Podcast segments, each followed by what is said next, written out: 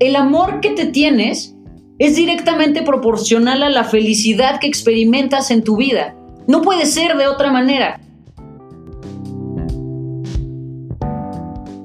Soy Carla Lara, especialista en inteligencia emocional y social. Cada semana grabo un episodio con el único objetivo de recordarte que eres extraordinario. Así que muchas gracias por estar del otro lado. Comenzamos.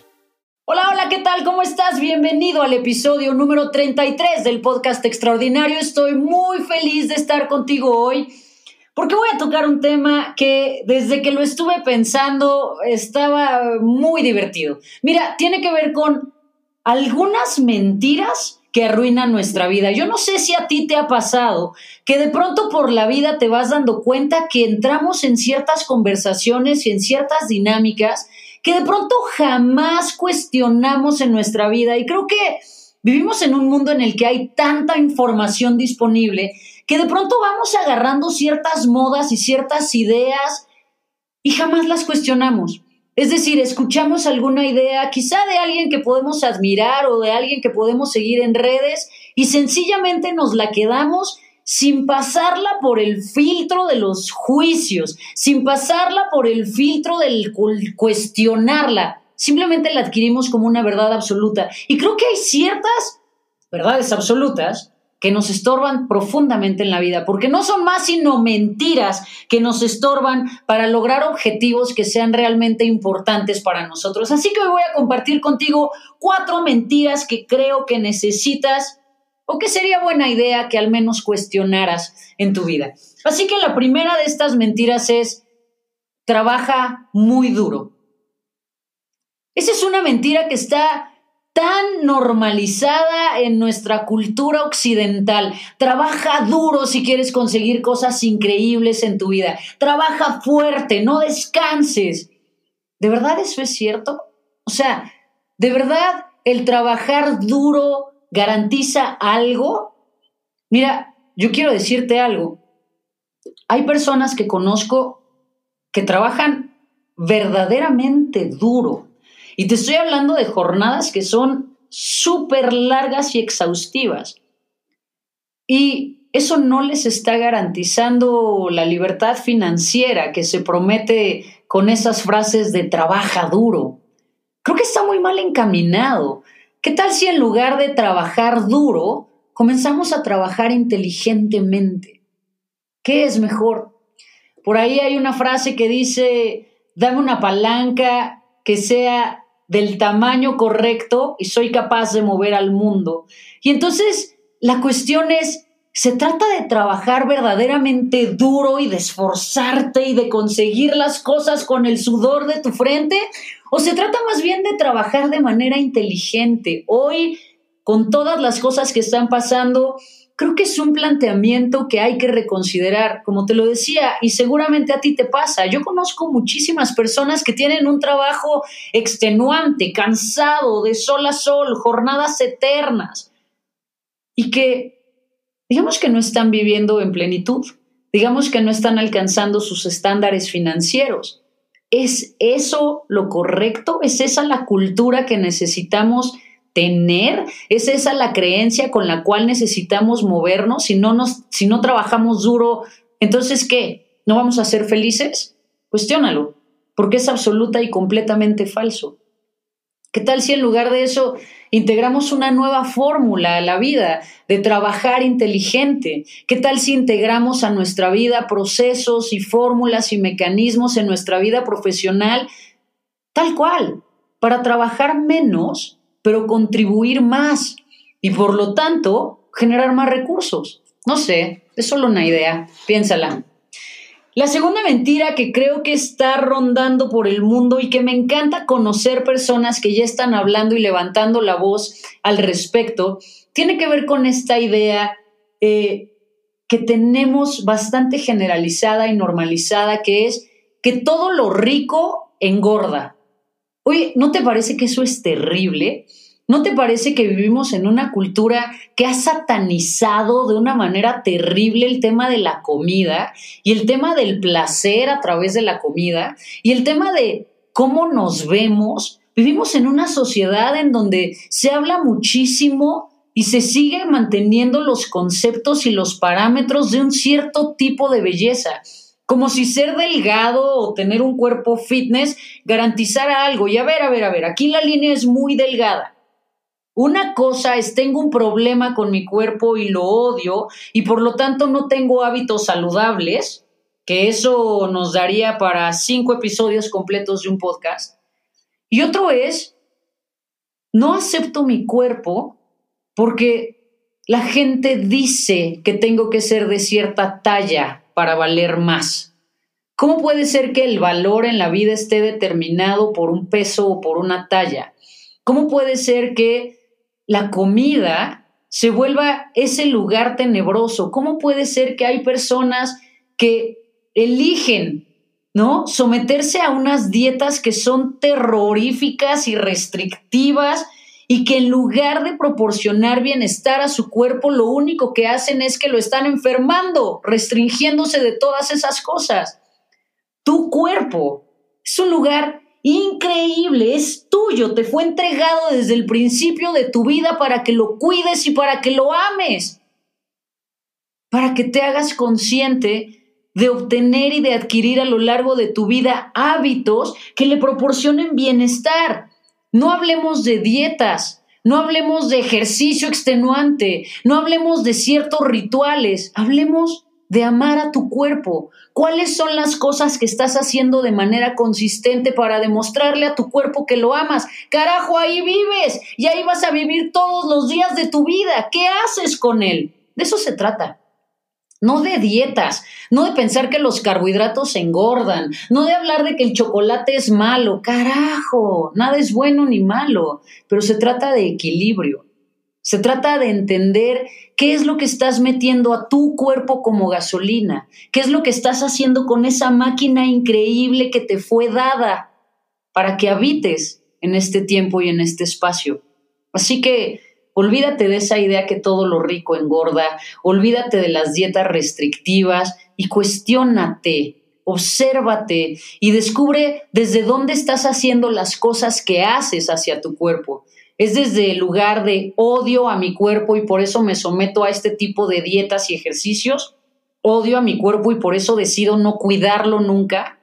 O amo a mi cuerpo y entonces elijo qué voy a hacer todos los días en temas de alimentación, en temas de hidratación, en temas de suplementación, en temas de ejercicio, en temas de hábitos. Es una elección. Amor a ti o desprecio a ti. Y no tiene nada que ver con los carbohidratos ni, con las calorías, créeme. En el momento en el que tú empiezas a amar tu cuerpo y a reconocerlo como un facilitador en tu vida, para que puedas tener experiencias increíbles, en ese momento la vida se transforma, en ese momento la vida cambia y en ese momento la relación que empiezas a generar contigo mismo se transforma. Creo que el primer gran paso en la vida de la adultez real, de la adultez emocional, comienza cuando empiezas a tener una mejor relación con tu cuerpo. Así que piensa, Siguiente mentira, siguiente mentira que me parece muy interesante y que hemos perpetuado por generaciones y por décadas. Ahí les va. Lo más importante es la familia. Uy, es que aquí es un tema que da comezón. ¿Cuántas veces hemos replicado como si fuera puesto en piedra la idea de lo más importante es la familia. ¿Cuántas veces has escuchado que es mejor un matrimonio infeliz que un hogar roto? Carajo, ¿qué es eso? ¿Quién lo dijo? ¿Quién lo inventó? ¿Y por qué te lo crees? Abogo muchísimo por el tema, claro, de hacer tribu, de compartir, de hacer equipo, claro, de tener familia, pero lo más importante no es la familia. Lo más importante es el amor. Entonces, resulta que muchas veces estas herencias de culpa que vamos adquiriendo, porque a lo mejor no te llevas bien con tus padres, atención con esto porque esto es fundamental. Tus papás, te guste o no, son tus raíces. Y si tú no sanas adentro de ti la relación que tienes con tus padres, y partimos de la metáfora que eres un árbol, tú no vas a poder crecer bien. Fin. Tienes que sanar la relación con tus padres adentro de ti. Pero eso no significa que como lo más importante es la familia, entonces te jodes y te tienes que llevar bien con todos, aunque ellos y esas personas que están en tu vida a lo mejor sean precisamente las personas que están boicoteando que tú logres tus sueños. Lo mismo en una pareja. ¿Cuántas veces hemos escuchado este reclamo de decir, pero no puede ser que rompas a nuestra familia? No, a ver un momento, la familia de todas maneras va a seguir. O sea, si entre dos personas tuvieron hijos, van a ser familia eternamente. Pero eso no significa que tengan que ser infelices eternamente. Si ya no hay amor, si ya no hay complicidad, si ya no hay respeto, si ya no hay diversión, si ya no hay comunicación, si ya no hay intimidad, ¿qué es eso? Ámense, ámense y respétense como individuos, como personas, ayúdense a crecer, eso es lo verdaderamente importante, no el concepto arraigado de la familia. Eso no necesariamente funciona. Y te invito a que lo cuestiones, te invito a que te lo preguntes, te invito a pensar cuántas veces has hecho cosas en tu vida que no quieres hacer, que incluso te hacen pelearte contigo mismo, pero porque pones enfrente de ti el concepto de familia y después te arrepientes y después te sientes fatal. Pero no solo eso, sino que después lo reviertes en este mecanismo de yo que hice todo por ustedes. Y entonces se vuelve un círculo vicioso, infinito y terrible y lastimoso. No, mi tribu, lo más importante no es la familia. Lo más importante es el amor y el respeto a las personas con las que compartimos el camino de nuestra vida. Eso sí. Pero bueno, es solo una idea. Cuestiónalo, piénsalo, reflexiónalo y me va a encantar leer tus comentarios con respecto a esta información. Y la cuarta idea, la cuarta mentira que creo que circula muchísimo y que está impregnada en nuestras cabezas y que sería muy importante cuestionarla. Ser feliz es muy difícil.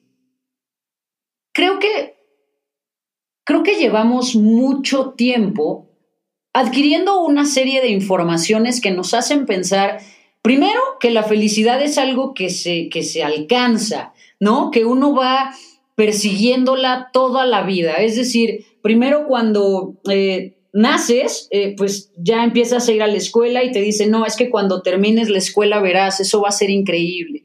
Y uno termina la escuela y te dice, no, mi hijo, cuando consigas un trabajo, eso va a ser espectacular y después cuando consigas pareja, y después cuando te cases, y después cuando tengas hijos, y apenas estás terminando de tener el primer hijo y te dicen, no, ahora la parejita. Y uno va en esa búsqueda constante por la vida, tratando de alcanzar la felicidad como si siempre estuviera en la siguiente estación. Y para los que son verdaderamente optimistas, pues si no les alcanza el tiempo acá, podrán alcanzar la vida eterna, la felicidad en algún lugar en el paraíso, en donde ahí sí de verdad se vive feliz. Pero eso es una mentira terrible que nunca jamás cuestionamos. ¿Por qué dejamos la felicidad más adelante, ahora que sea fin de semana, ahora que sean las vacaciones, ahora que acabe la pandemia? ¿Cuánto tiempo más estás dispuesto a esperar para ser feliz? ¿En dónde se encuentra realmente la felicidad? ¿Es cuando encuentres a alguien con quien compartir tu vida? ¿Cuando encuentres a alguien que te ame realmente vas a ser feliz? Yo creo que es importante detenernos a veces y cuestionar estas ideas. La felicidad está aquí, ahora, en este momento, porque la felicidad necesita surgir desde ti y a partir de ti, está dentro de ti. Pero para encontrar la felicidad adentro de ti, lo primero que tienes que hacer es encontrar el enchufe y el contacto del amor propio. Esas dos cosas van junto con pegado. El amor que te tienes es directamente proporcional a la felicidad que experimentas en tu vida. No puede ser de otra manera. Entonces, necesitas darte cuenta que es un binomio perfecto en la medida en la que tú te ames a ti, va a ser la medida de la felicidad que puedas experimentar en tu vida. No está fuera. La salida es para adentro. El camino a la felicidad es hacia adentro. Tienes que echarte un clavado adentro de ti. No está en la siguiente casa, en el siguiente coche, en el siguiente reloj, en la siguiente pareja, en el siguiente trabajo, en el siguiente sueldo. Ahí no está. La felicidad está adentro. Tienes que dar vuelta en U, voltear los reflectores, comenzar a verte. Ámate. Trabaja. Adentro de ti están todas las respuestas que necesitas. Si no las has podido encontrar, busca ayuda. Busca un terapeuta, busca un coach, busca un psicólogo, busca un mentor, busca un guía, busca alguien que pueda decirte hacia dónde ver, que pueda brindarte una perspectiva diferente de la vida, que pueda ayudarte a ver cosas que tú no has visto. A veces, muchísimas veces, somos ciegos ante las cosas que están pasando. Seguramente habrás escuchado en tu vida la noción de hay que tener una perspectiva distinta. ¿Qué quiere decir eso? Cuando tú pones una perspectiva distinta, en realidad es que lo que pasa es que puedes ver cosas que antes no estabas viendo. Y muchas veces son precisamente las otras personas que tienen la experiencia correcta, que tienen la información correcta, que pueden brindarte esa, esa perspectiva distinta. Pero te voy a decir algo también. Cuando recibas esa perspectiva distinta, también cuestiónala. Aprende a cuestionar las cosas en la vida. Aprende a preguntarte. Aprende a observarte. Aprende a verte. Creo que si empezamos a cuestionar esas mentiras que circulan en la vida, nos daremos cuenta que en realidad estamos rodeados de ellas y que vivimos nuestra vida de una manera que parece ser a veces bastante en automático para lograr cosas que nos han dicho que necesitamos lograr, pero que no necesariamente representan la vida de tus sueños. Así que hoy quiero invitarte a que si estás hasta acá, si ya llegaste hasta acá, eh, te dediques un tiempo, te dediques un ratito a hacerte esas preguntas. ¿Qué es lo que realmente quieres en tu vida? ¿Qué significa para ti la palabra felicidad? ¿Qué significa para ti la palabra amor? ¿Cuál es la relación que tienes con tu cuerpo? ¿Cuál es la relación que tienes con el dinero? ¿De qué se trata tu vida? ¿Qué estás haciendo acá? Y a veces parecen preguntas muy filosóficas, pero en realidad es que necesitaríamos dedicarle tiempo todos los días a estar elaborando en estas preguntas. A mí me gusta muchísimo hablar de esto que es todas estas personas de las que hablamos en nuestras clases de historia y de filosofía, Platón, Sócrates, tenían una actividad que era increíble, que era contemplar. Estaban en unicidad, estaban en quietud, ellos pasaban horas filosofando acerca de la vida. Yo te invito a filosofar acerca de tu propia vida.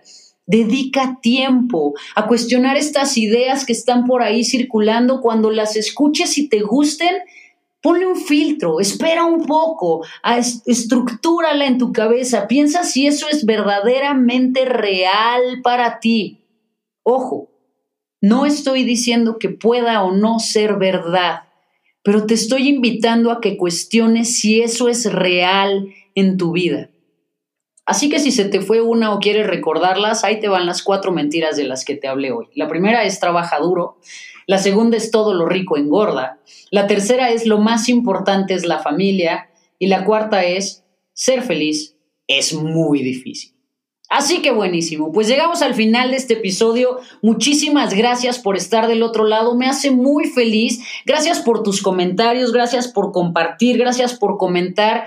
De verdad es que si no fuera porque tú estás del otro lado, pues esto no sería posible. Así que yo te agradezco muchísimo. Gracias por la confianza, gracias por dejarme llegar a tus oídos y gracias por darme el chance de entrar y cuestionar algunas de las ideas que están circulando por ahí, por tu sistema. Te mando un enorme abrazo y si nadie te lo ha dicho hoy, yo te lo digo. Eres extraordinario. Nos escuchamos en el siguiente episodio. ¡Chao!